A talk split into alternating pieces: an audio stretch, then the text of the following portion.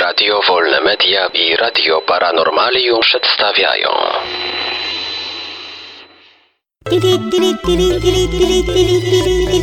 Dziwne informacje.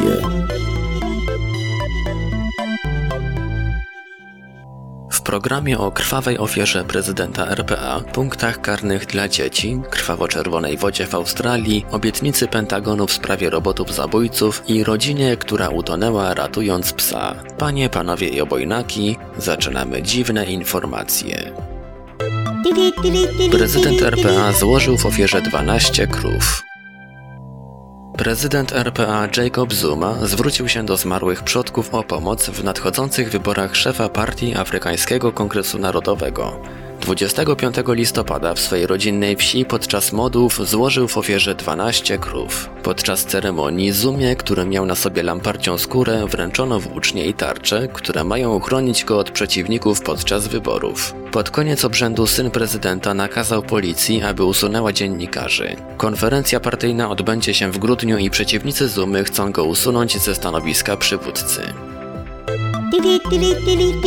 Punkty karne dla dzieci. 5333 niepełnoletnich dzieci w Wielkiej Brytanii otrzymało zakaz prowadzenia pojazdów. Wśród nich jest 5 jedenastolatków i 40 dwunastolatków, którzy weszli w kolizję z prawem najczęściej kradnąc samochody, uszkadzając je, prowadząc w sposób niebezpieczny, pod wpływem alkoholu i bez dokumentów. Jedno z dzieci, dwunastoletnie, otrzymało zakaz poruszania się po drogach do końca życia. W Wielkiej Brytanii nie można prowadzić pojazdów przed ukończeniem 17 roku życia, ale można uzbierać punkty karne lub dostać zakaz prowadzenia auta. Krwawo-czerwona woda w Australii. 27 listopada jednocześnie zamknięto kilka popularnych plaży w Sydney w związku z niezwykłym zjawiskiem.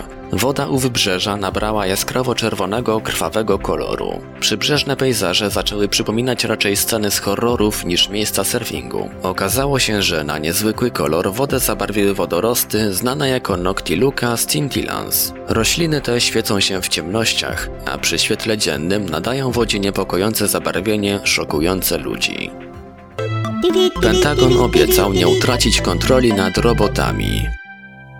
Ministerstwo Obrony Stanów Zjednoczonych opublikowało dyrektywę ustalającą tryb współdziałania człowieka z autonomicznymi i półautonomicznymi systemami broni. Zgodnie z nią wszystkie autonomiczne i półautonomiczne systemy należy opracować tak, żeby podczas ich bojowego użycia operator zawsze miał możliwość kontrolowania ich działań. Pod kontrolą rozumie się m.in. możliwość włączenia lub wyłączenia broni zrobotyzowanych systemów. Rodzina utonęła, próbując ratować psa. W Kalifornii rodzice wraz z synem utopili się, próbując uratować swojego psa, którego zmyła z plaży 3-metrowa fala. 16-letni Gregory Kurjan rzucił się za psem do wody. Pobiegł za nim jego ojciec, który nie poradził sobie z prądami i został uniesiony daleko od brzegu. Gregoriemu udało się wydostać na brzeg, gdzie czekała na niego matka, siostra i dziewczyna. Ale gdy było wiadome, że jego ojciec jest w niebezpieczeństwie, razem z matką rzucili się do wody, spiesząc mu na ratunek i ostatecznie sami Tymczasem psu udało się bez szwanku wydostać na brzeg.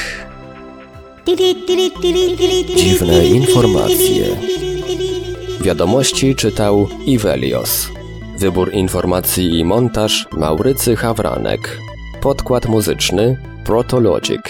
Produkcja Radio Wolne Media i Radio Paranormalium.